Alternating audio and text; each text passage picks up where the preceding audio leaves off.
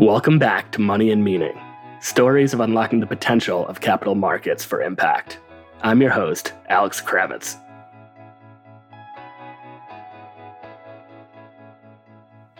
On this episode, you'll hear from Antony Bugg-Levine, the CEO of the Nonprofit Finance Fund. Founded in 1980, NFF is a community development finance institution, or a CDFI, with over 350 million of investment capital that provides financing and consulting to nonprofits across the country. Antony recently helped launch a $75 million COVID 19 response fund. Partially funded by a Ford Foundation program related investment and administered by the NFF, the fund aims to support New York City nonprofits most impacted by the recent pandemic. Prior to his work at NFF, Antony was a managing director at the Rockefeller Foundation, where he led the foundation's impact investing initiative. He's also the founding board chair of the Global Impact Investing Network, or GIIN. Our conversation spanned the history and the evolution of the field of impact investing, from a revolving loan fund created in Benjamin Franklin's will to the Community Reinvestment Act of 1977, through the meeting in 2007 where the phrase impact investing was coined. We also talk about the direct line between the civil rights movement and the modern field of impact investing.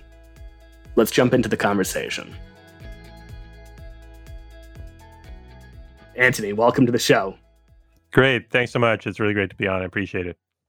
So we're, we're going to get to your work with the, the nonprofit finance fund in a minute, but um, since I have you on the show, you're you're something of a historian in this field. You uh, you you convened the meeting that that coined the phrase impact investing. You helped launch the the Global Impact Investing Network. You you co-wrote the book on impact investing with Jed Emerson, who we had on the show a couple months ago.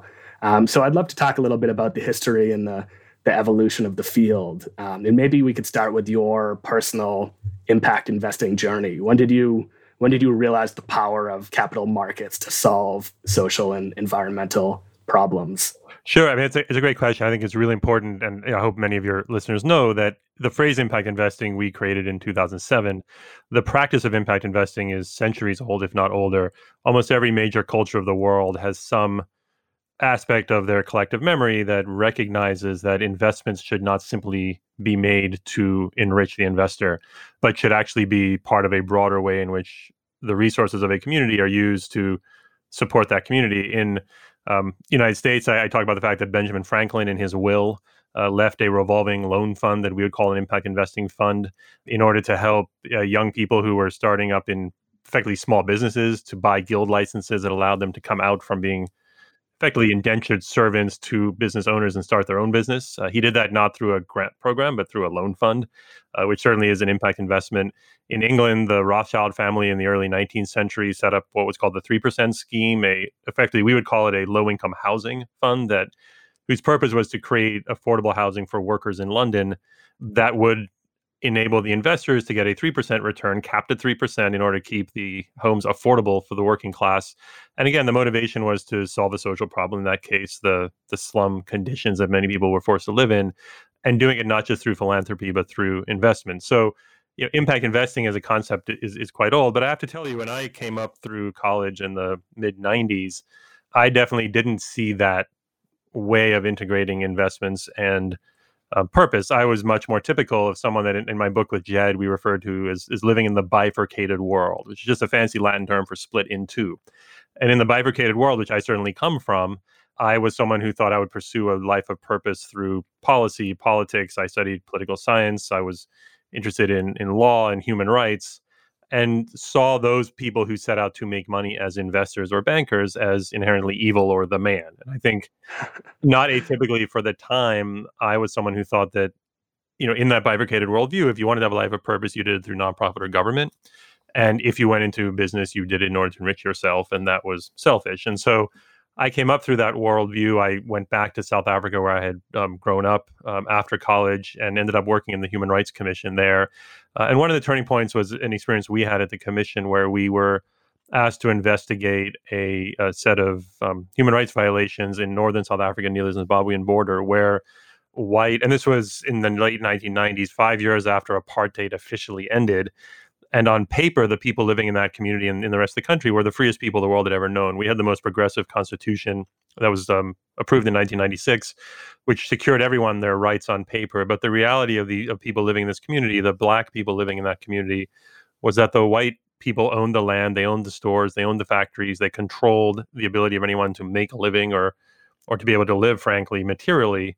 Um, and it turned out that one of the ways they manifested that power was through incredibly oppressive human rights abuses that were going on in that community. And that really taught me that experience that even though people had won their freedom on paper and through politics, you couldn't realize that freedom if you didn't have control of the economy and of financial resources. And so I came to recognizing the need to understand the way that investing worked, not because I loved investing, but because I just recognized that whatever your ideology view was about capitalism and business, um, you had to know how they worked in our time in order to be effective if your real goal was to ultimately solve social problems. And so from that experience, and then I had a, a set of other experiences, um, I ended up at the Rockefeller Foundation in 2007, um, not hired to work in impact investing, but you know hired to be a generalist who could figure out ways to pursue the mission of the foundation and what I often say is if the mission of a philanthropic effort is to address a social issue in one community, whether it's get a village in Ghana clean water by putting in wells or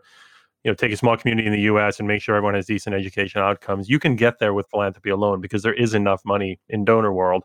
Um, but the goal of the Rockefeller Foundation was to do things like end all poverty or have everyone in the world have access to healthcare.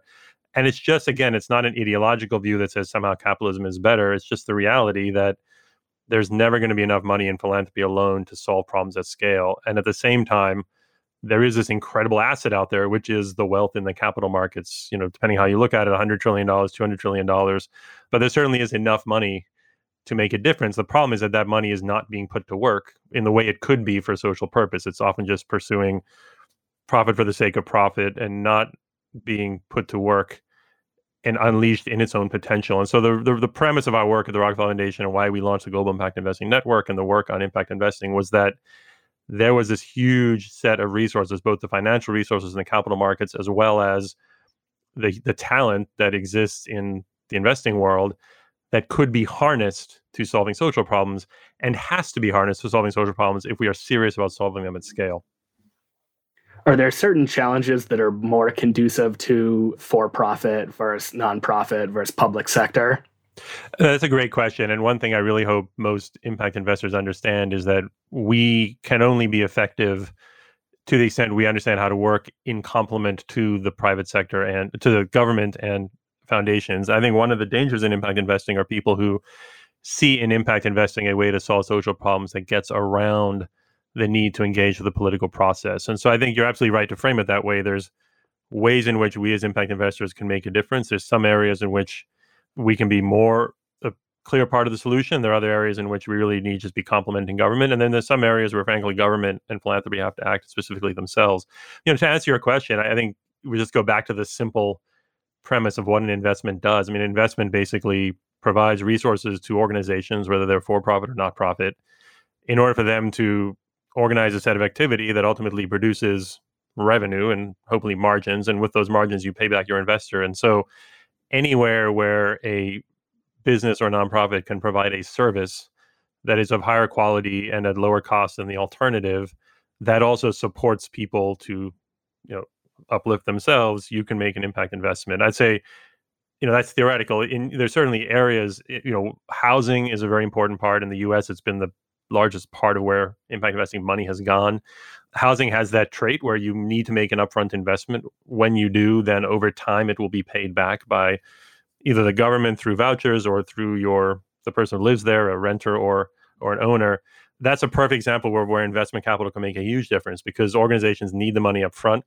They put up that housing and then they create business models that allow them to have people who can afford you know affordable housing and sort of have a better option to live in a in a better and safer and a healthier place uh, at payback over time. The other reason why housing has been a big part of the impact investing story is because it's capital intensive. So, you know, you need depending on what country you're in, ten thousand dollars, fifty thousand dollars in some cities in the U.S., three hundred thousand dollars to put up a unit of housing for a family. You multiply that by thousands and thousands, and you get to the point where you can't do it with philanthropy alone. The impact investing movement in the U.S. was really started in one form in the late 1960s by the Ford Foundation, whose first they were the first foundation to make what we now call program related investments.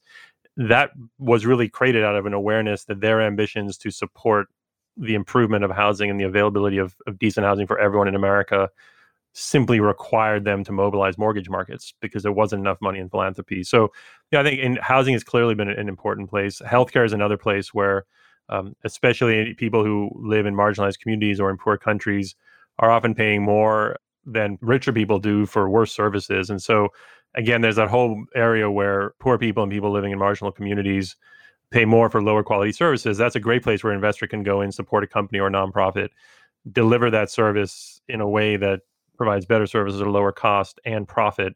Um, and again, can be capitalized. Education, where it is not adequately provided by the public sector, uh, is another place in where, again, you've got the phenomenon of needing upfront capital to get something good going, and then reliable revenue at the back end from tuition payments. You know, again, I believe we should live in a world in which every child has the moral right to a decent education without, without having to pay for it. Uh, that's not the world we live in. And in the meantime, in a lot of places, government is not doing the job they should do. And so the alternative for people to send their kids to impact investing backed, high quality, affordable private schools are either higher cost schools that they can't afford or very low quality schools. And so anytime you can provide a better product at a lower price, you can really make a huge social contribution. And if you get your business model right, repay your investors. You mentioned the when Ford Foundation started doing program-related investments. Did that did that come out of the Community Reinvestment Act? Was that that was around the same time, right? Yeah, it was actually it preceded that. So Ford in 1969 was able to advocate in Congress for a change to the tax act relating to foundations that made legally clear this idea of a program-related investment with a capital PRI. So it's been since 1969 that um, other foundations and Ford as well have been able to to operate with, in this case, investments whose purpose is to produce a programmatic outcome or a social good. But the change in the law also recognized they were allowed to make money as well. Prior to that, in order to qualify your capital allocation as part of your charitable purpose, you had to make it a grant. After 1969, you were able to make it as an investment. The Community Reinvestment Act that you mentioned um, was passed in 1977, um, and that was the law that mandates that all banks in the United States who want to be in good standing with their regulator to make money in the markets they choose have to, in addition, prove every three years that they are making loans available in initially primarily focused on urban African American neighborhoods. And what's really important about the CRA Act, and goes back to your earlier question about the role of politics, impact investing, and how we work together, is this the CRA is really what juiced the impact investing movement in America. Before we had the phrase impact investing, 30 years later, um, CRA led the bankers to now had to prove they were making loans available in these communities. Rather than doing that directly, they realized that it would be effective to help start what's now called the community finance industry by rather than lending directly to these small business owners and mortgage holders in these communities. Instead, they lend to the balance sheet of a set of intermediaries. We're called community finance institutions. And then when we make loans, so I borrow at NFF, we borrow from all the big banks, most of them. When we make loans to the kind of groups we lend to in those communities, the banks get credit with the regulator for making their capital available. And that has now spurred an industry that has about 1,200 probably going to sadly shrink in the next few months because of the, the economic crisis, but around 1,200 certified community finance institutions now in the US. The, the important point about the 1977 CRA Act is it really was one of the last great legislative victories of the civil rights movement. So, those of you who know your US history will know that in the early 60s, culminating in the mid 60s, were the, were the Civil Rights Act and the Voting Rights Act. Um, and they were the recognition that the government had to make sure that African Americans were given the the rights owed to them the, by the Constitution when it comes to to voting and, and other aspects of life. In the early 70s, there was a realization that despite the victories on the political rights, the banks were continuing to perpetuate a system of withholding loan capital from African American entrepreneurs, homeowners, and neighborhoods. And so it was that same coalition and the same motivation that had led to the civil rights victories in the 60s uh, that culminated in the 1977 CRA Act, Community Reinvestment Act, that basically said we have to address the way in which money, investment money, is structurally withheld from Black communities, and that was going to require a law. And so, when you think back to today and what this country is is going through now with an, an uprising premised on the recognition that so much of the civil rights movement is incomplete, and so much we have so much more work to do to realize the promise that is in our Constitution that came out of the civil rights movement. I think it's really timely for us as impact investors in the United States to recognize that we do our work as part of a legacy of the civil rights movement. As someone who runs a community finance institution, I am very aware of the fact that I am in an industry that exists because of a very specific moral call and the sacrifices made by people politically to get that law passed. And it wasn't about generally unlocking capital for good the way we sometimes abstract this in the impact investing industry. It was very specifically about shifting the way that investments are made in the United States to remove one of the shameful pillars of our structurally racist system, which was the way investment capital flowed. And so I call on all impact investors, and we certainly try to do this in our work to ask ourselves what would we do differently today if we sought to honor the legacy of where we come from as part of a very specific analysis around structural racism that came out of this the civil rights movement i think it's very important for impact investing to recognize that that is where we were born in the us and that we have an obligation to honor that history.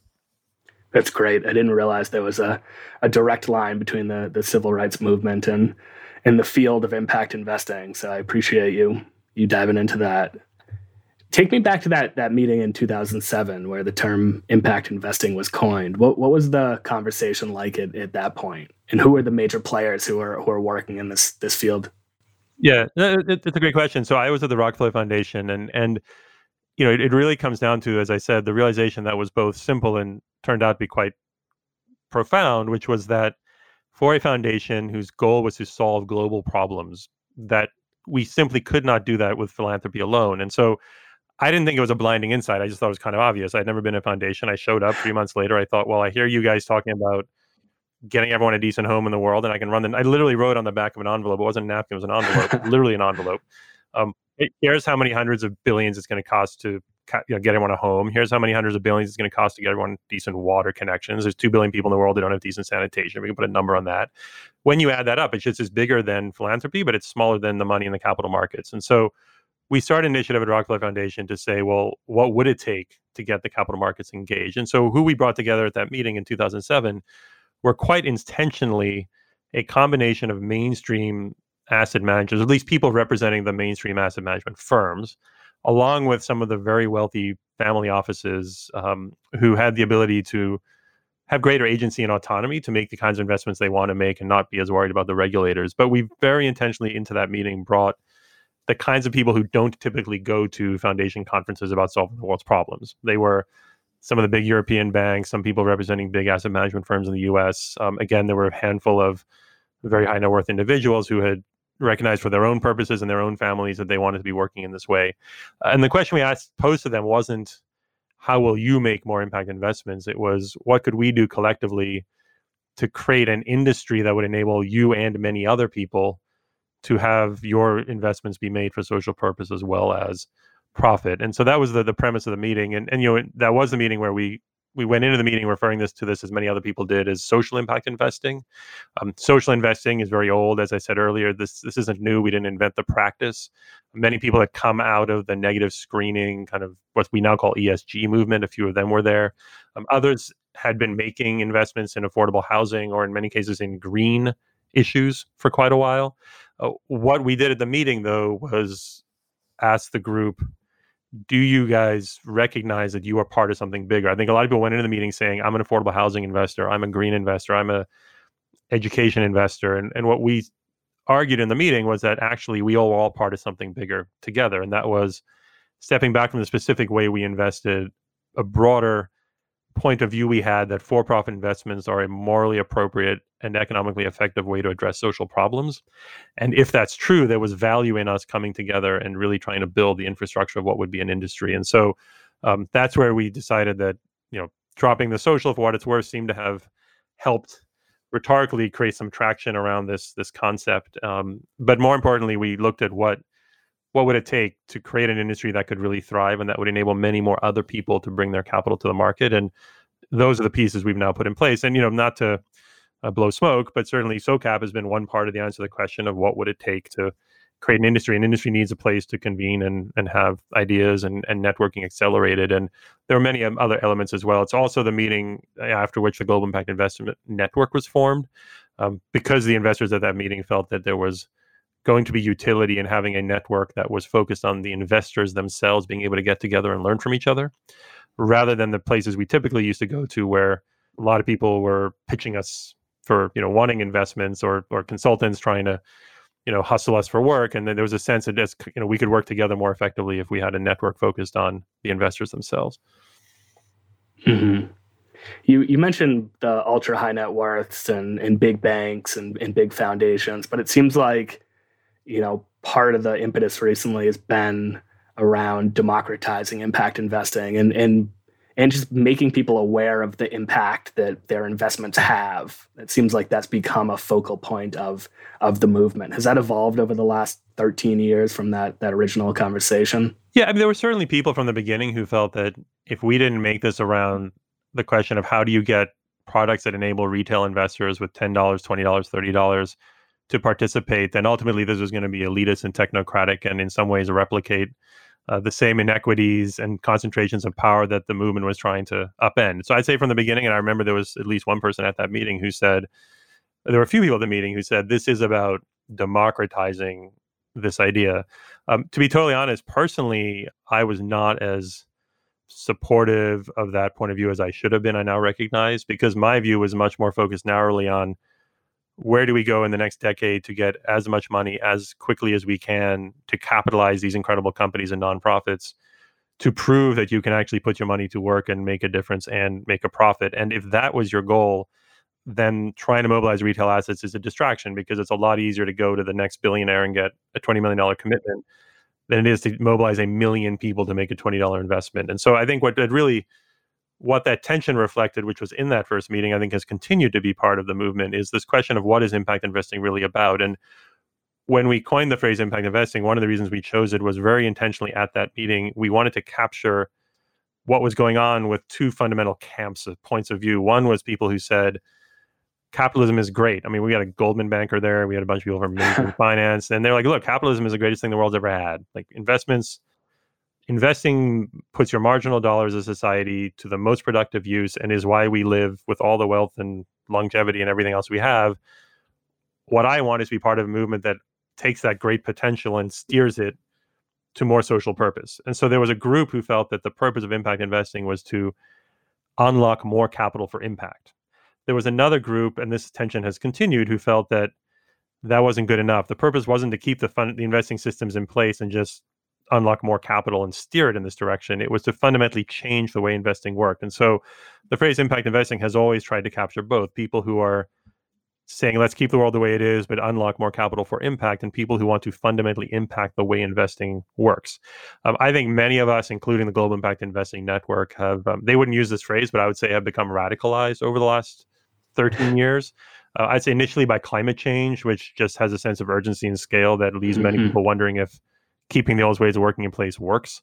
Uh, and then more recently, a growing awareness that, you know, the hyper concentration of wealth after 09 and what's happened since then uh, in the US, more so US and elsewhere, but certainly in other places, um, has led a lot of us to to question whether simply keeping the structures and the incentives in place, but unlocking a little bit of capital is enough, and wondering if what we actually have to do is ask ourselves why is it that this hyper capitalized, financialized society has led to this unacceptable level of economic inequality. So I'd say, you know, what there's been a radicalization in the last few years and a sense of greater ambition. I think at the beginning we were feeling like if we could, I at least felt that if we could unlock enough capital for housing and for clean water and for these other issues, agriculture, we could transform the lives of hundreds of millions of people.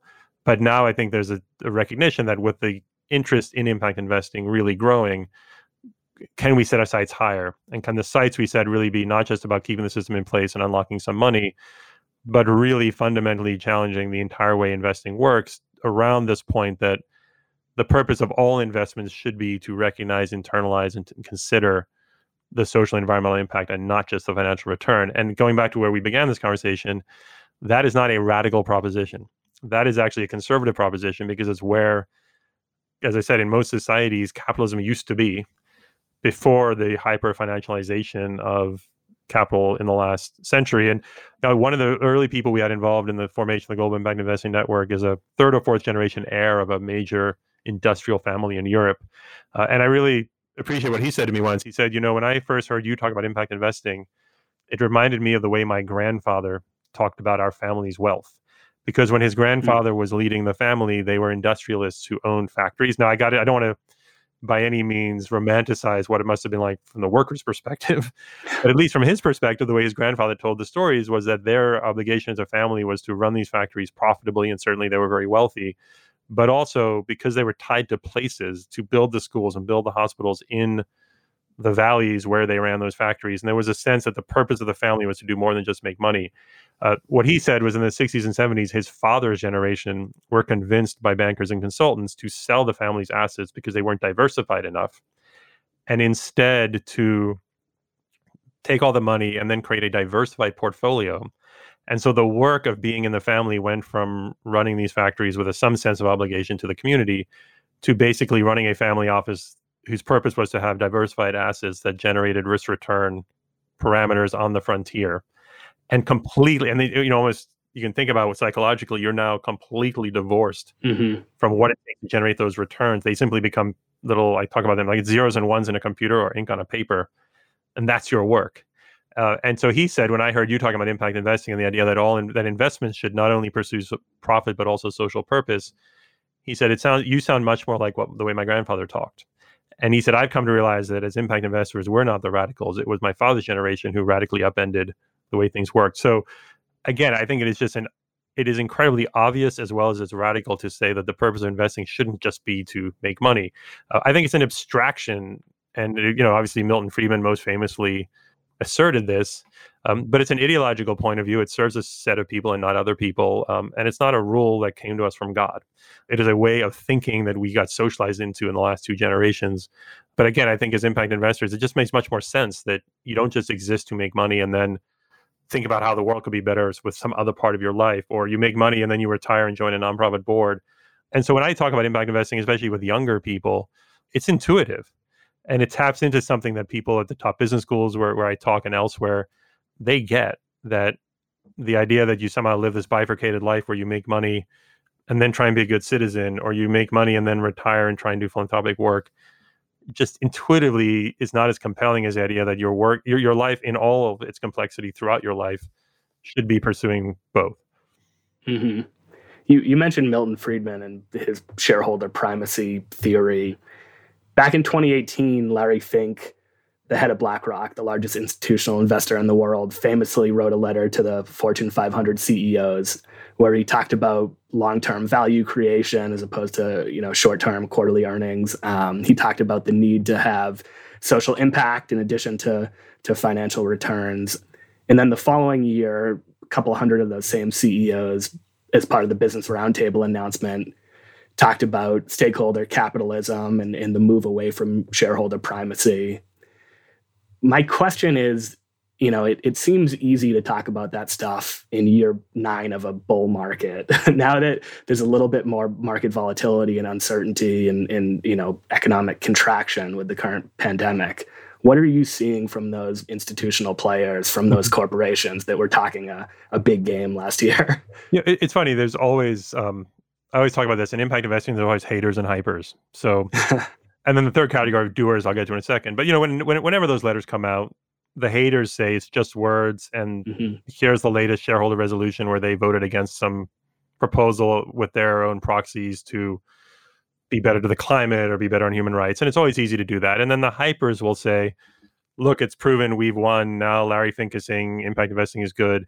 And the reality, of course, is never either of those extremes. It's always in the middle. And, and what I said about all these announcements is I happen to believe words matter. Mm-hmm. You know, the, the coining of the phrase impact investing, it didn't change the world, but it helped create language that allowed people to come together in a different way. And I think is able to help spur movement. Language really does matter. And so it matters that the Fortune 500 CEOs, at least many of them, uh, and Jamie Dimon famously as part of the Business Roundtable, believe whether they believe in their hearts or not the fact that from even from a pr perspective they feel compelled to say these things mm-hmm. is an important signal about what they are interpreting as the signals from the rest of us. And what i say is that we can't declare victory because of what these guys say but what they say creates a greater opening. And where this ends up for our society it's on us not on them. What those kinds of statements do is they create more space for those of us who are trying to do the work and push these guys to then be bolder in the work we can do. And so I think it's really not about us sitting back and saying, you know, Fortune 500 CEOs and the big institutional investors have all the power and we're just going to wait for them to do something. It's an interaction between what we want to see and, and what they do. And so to answer your question specifically about what happens in an economic crisis, you know, certainly our experience in 08, 09, we launched the Global Impact Investing Network in the heart of the previous economic crisis. And I'd say there's sort of two things that, you know, the microeconomists talk about the substitution effect and the income effect. So uh, on one hand, when you you have less money, you're going to spend less money on something. On the other hand, when something's less valuable, there's a lower opportunity cost. And so, you know, when people are in a downturn, you might retrench to old behavior and say, well, now we don't have time to spend on these new ideas.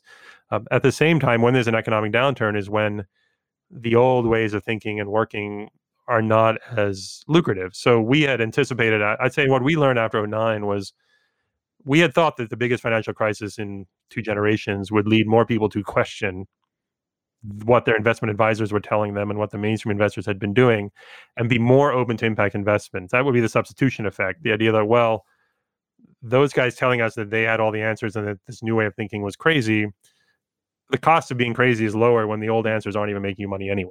Mm-hmm. On the other hand, there's the income effect, which is now we have less money and we're freaked out, so we're not going to try things new. And I think what we learned in last time was the income effect took hold in the short term. So in the short term, it was much harder to get things going because people just weren't interested in trying to what appeared to them to be risky. Over a decade, though, what we've come to realize looking back is the substitution effect was happening underground. A lot of people, especially younger people, and a lot of younger inheritors who now are making decisions about their family's wealth, began at that time to just fundamentally question what they were being told around the orthodoxies related to investing, which is what I would have thought would happen when these orthodoxies have just cost you a quarter or 30% of your of your wealth. And so I think the same dynamic is going to be in play here. You've got to look at this with a longer term view. It could very well be that in the next six months, people are just scrambling and making excuses. But what kind of seeds are being sown for the long term? And then the other point that we really have to talk about is what's happening today and likely going to be happening next week when this goes live in the country. I mean, people are in the streets demanding racial justice. And I don't want to make the mistake to insert ourselves as impact investors into every cause. I think, as we said at the beginning of this talk, in some cases, you just need people to be politically mobilized, voting, and solutions coming from government. But certainly, I think the same people are making these statements are aware of the fact that there is a lack of patience for the way our societies continue to manifest fundamental inequalities and the especially the retail banks and the more retail oriented investment houses they aren't divorced from what happens in, in the real economy. And so I think there, there's got to be conversations happening right now about the threat of inaction on these issues that comes from a mainstream financial institution, which is really the kind of the long tail major disruptions. It's not this sort of will our quarterly earnings go down by 2%. It's will we fundamentally have a license to operate in a decade? If the street protests and the the disdain and the lack of patience for a system that is so oppressive leads to a more radical politics, which leads to a more hyper regulatory government. I think these guys have got to be thinking about in a generation what's going to drive shareholder value for a large firm is not do we win more market share this quarter? It's really two questions you got to ask yourself in 20 years. Do we have a license to operate or have we been socialized and nationalized by the government? And are our customers going to give us a license to operate or are we going to just be considered so below the pale that they will find alternatives. And I think this the savvy institutional investors, whether they care about the world or not, who think about long term value in that way, have to be thinking in this terms. And this is where it's really helpful to have social movements because they do force people out of their comfort zones. Yeah, this is this is obviously, you know, we're in the midst of a really challenging time with the the protests and um, I think it started around the the inequities that were kind of laid bare by the the, the pandemic along racial and, and, and socioeconomic lines, and then were exacerbated by the repeated extrajudicial killings that that we've seen. And specific to the, the, the pandemic, you've done some great work with the nonprofit finance fund. I, I had um, I had Cathy Clark on the show a, a, couple months ago to talk about COVID Cap, her great website for entrepreneurs who are looking for funding. Um, and I asked her a question about the the mobilization of capital and, and kind of how quickly it, it seemed to come together during this crisis. And, and she specifically mentioned the work that that you're doing with the Ford Foundation in New York. I think it was like a $30 million COVID Relief Fund. Can can you talk a little bit about about how that came together? Uh, sure, that's great, and I appreciate Cathy giving us a shout out, and glad you were able to share what, what work she's doing. Um, yeah, you know, the nonprofit finance fund, the organization I lead, as I mentioned, we were one of the first community finance institutions. We've been making loans since 1980, starting in New York and now across the country, and we lend to homeless shelters, soup kitchens, health clinics, charter schools, food banks, you know, nonprofit organizations who can use like anyone can. I mean, most nonprofits functionally are like small businesses. Um, whole nother story about why we shouldn't make that comparison too simply, but they need loans. You know, they need to buy a building and they can pay it over years, just like we all do with our mortgages. They need working capital because often they are paid with extreme delays from their own funders, whether it's government or others. So we've been making these loans um, for many, many years. And so when the crisis hit, especially around social distancing and the immediate impact that that had on so many nonprofits, where almost overnight, in some cases overnight, they had, in many cases, 70, 80, 90% of their revenues just disappeared, like what happened to many small businesses. I got a call from Darren Walker, the president of the Ford Foundation, who had been my boss at the Rockefeller Foundation when we got the impact investing work started. And he's been an amazing mentor to me and to countless other people. And he called me up and he said, you know, we're going Ford. we're going to be a part of a multi-donor response for grant funding for nonprofits as part of an emergency. And there's more than 100 of them around the country now where donors have thankfully gotten together and said, let's pool our money to really create a stand up a quick emergency response to help these nonprofits survive. Uh, you know, and Darren said, based on some work we at the Nonprofit Finance Fund had done in 2001 after 9 11 in southern Manhattan, um, he said, you know, I'd love for there to be a loan component to this. And do you think that lending could be a part of it? And again, I think it's so important as impact investors that we don't make the mistake of trying to put ourselves in places we can't be helpful. The truth is that in most cases, if you have suffered a loss because you've just had six months worth of revenues gone because of this crisis, it's not appropriate to take a loan. Mm-hmm. You really need a grant. And we as a society have to figure out whether it's the private sector or the government how to get people grants that they need to cover those losses. But at nonprofit finance fund, we believe strongly there's you can lend into delayed revenue. You shouldn't try and lend into losses because you're just someone's lost half a million bucks, you give them half a million dollar loan all you're doing is you're pushing the crisis of how to deal with that loss to whenever the bullet payment comes due on the loan. On the other hand, if you are a nonprofit that was expecting $500,000 in revenue from your annual gala from donors in April, and that's been delayed for a year, then it's really appropriate to take out a line, a working capital loan for $500,000, allows you to pay rent, pay your people. And then when you have the gala later on, you can pay back the investor. And so we worked with Darren quite quickly to figure out that there was a very clear investment thesis and an impact thesis around getting those nonprofits in New York City, in this case, who had experienced delayed revenues, the working capital they needed effectively to meet their current obligations, be able to maintain their organization, and then ultimately pay back when those delayed revenues come through. And you know, most eh, most of the loans. So we two things about this. We it's the second largest program related investment in the history of the Ford Foundation. They've been doing this for 51 years. It's 29 wow. million dollars, and we got it done in nine days um, from the first phone call with Darren until we had the money in the bank and had a website up and we're taking loan applications. We've now um, fully deployed the money. We ended up getting an additional $8 million from other foundations and a few private individuals. Uh, we've made 40 loans and it's all out the door. Learned a lot about exactly the ways in which the crisis has affected these organizations. It's not just that classic, you had a gala and it got delayed. Um, a lot of the human services organizations, especially the soup kitchens, food banks, domestic violence shelters, primarily rely on government revenue. We knew that. And government is often quite notorious in handling its own financial crises by delaying the payments it is owing groups like these. And so a lot of what we've been able to do with that fund is provide loans to these nonprofits so that they can meet meet their obligations, pay staff, pay rent, pay vendors while they're waiting for those contracts that have been delayed to get executed. I'll give you two quick examples. There's a group in Please. Brooklyn does an amazing program with uh, young people, um, supporting them after school, and they had just finalized an expansion into the Bronx. They are owed under a contract with the city for the work they've been doing, and they knew going into it that that contract would pay in arrears. In other words, they have to do the work, then they bill the city, and then the city pays them back. So there's always a working capital challenge. In this case, as part of the bureaucracy, they can't get that payment until someone from a city agency has visited the new site in the Bronx and that visit was scheduled like the week after social distancing started and that employee was considered non-essential so they're stuck in this limbo where they simply cannot get paid on a contract for work they've done until that, that guy goes back to work mm-hmm. uh, and we heard a lot of this i mean on one hand I, I think that's actually quite willful and disrespectful from the city we did hear in a lot of cases people said hey the city's being great they're doing what they can but every contract is being renegotiated because people are saying, I know you're giving us a contract to do the following services. We can't do those. You know, you had paid us to provide um, dinners to elderly people in our community center. Well, we shut the community center down. Now we're getting people to volunteer to take those foods in bags and drive them around town. Can we still get our contract and paid for it? And so the, the, the system is being overwhelmed by those kinds of requests. And so payments have been delayed throughout the system. And so that's the kind of thing where a loan is really appropriate because those guys will get paid back eventually.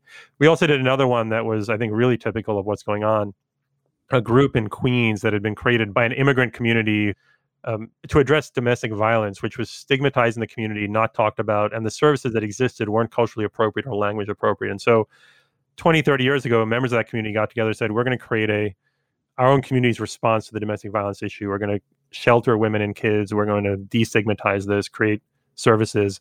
And so similarly, they $2 million a year in revenue. $750,000 of that is one city contract. They've been delayed, hasn't been paid. In addition, the major funding they get from the private donors is from the local businesses from their community, most of whom are small businesses, and most of whom saw their revenues go to zero when social distancing ended. So they've got a group of funders who said, We will donate, we'll make our donations. We do every year. We love you guys. Just give us an extra 12 months. You've got a city contract that's been delayed. And in the meantime, in the first month of social distancing, the volume of calls to their crisis call line doubled. So that is really typical where the crisis has created an even more compelling need for more of these services at the same time that the organizations are dealing with these financial challenges. And that's where impact investors can make a profound difference. I mean, leave aside everything I said at the beginning about are we changing the world? Are we doing this? Just get a million dollars into the hands of someone who is doing this essential services in the community. And it's so inspiring to read what these organizations are doing, the, the innovation, the commitment, the way they're responding, the way they in overnight retooled how they deliver services. But what they don't have is capital, and they typically don't have access to the to banks because banks are going to typically you know lend to you if you've got real estate collateral, other assets. And so again, there's an equity issue of who gets access to the banking system and who doesn't. And as we learned through the work in New York and elsewhere, COVID was not equally affecting everyone. It turned out, and we should have seen this coming. You know, I'm I'm embarrassed I didn't, knowing what I know about the way this country works.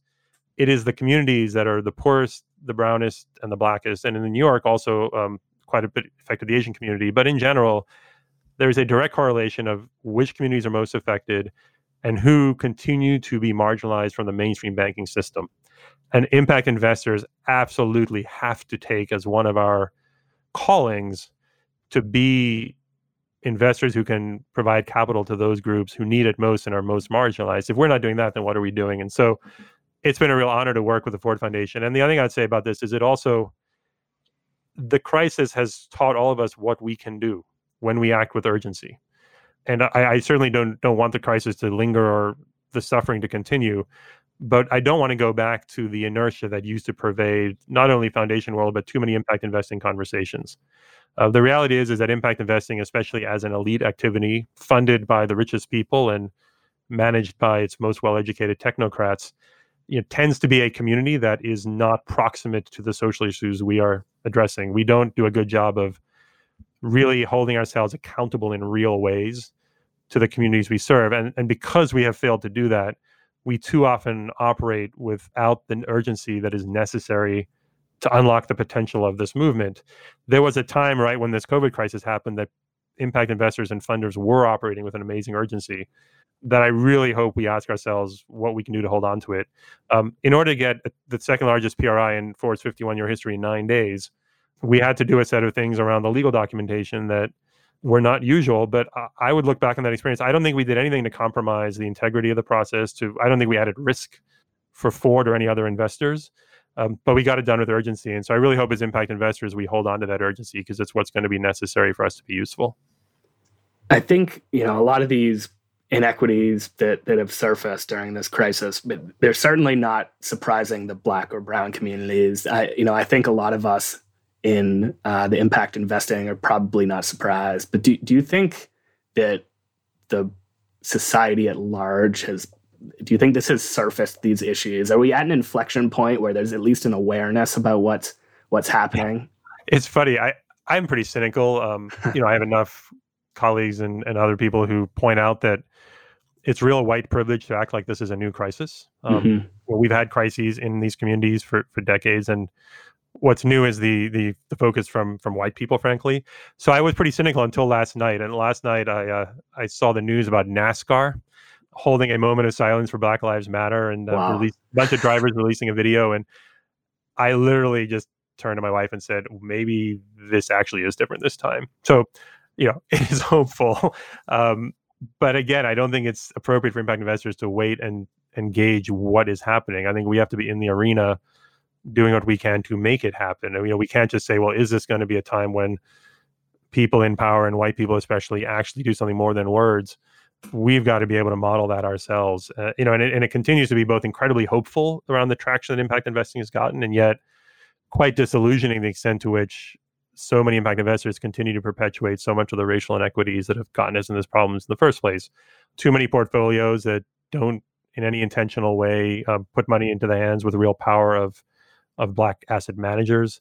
Too little accountability to the communities we serve. Um, you know, and frankly, too much attention on getting to announce bold initiatives rather than really making a fundamental difference. And so, I think impact investors need to look inward and really ask ourselves what we are doing differently. And we absolutely have to stand in solidarity with people who are trying to change our political system because I've always said impact investing is most effective when we recognize we are part of a broader need for social change and we're least effective when we give in to what I think is a pretty strong libertarian streak within the impact investing community that says I get to make a difference through my investments because I don't want to be dealing with the messiness of government. Uh, and as long as we indulge that thinking, then um, I think we'll never realize our potential.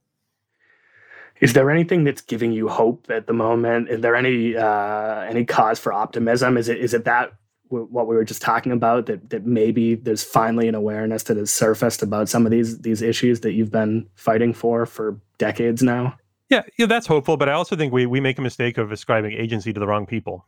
What do you mean by that? Well, you know, white people finally waking up, or institutional investors. You know, I take less hope from what Larry Fink says than I do from people in the communities doing incredible work. So where I take my hope is from the clients of the Nonprofit Finance Fund, who are these amazing nonprofit leaders who are in their communities, from their communities, doing incredible work.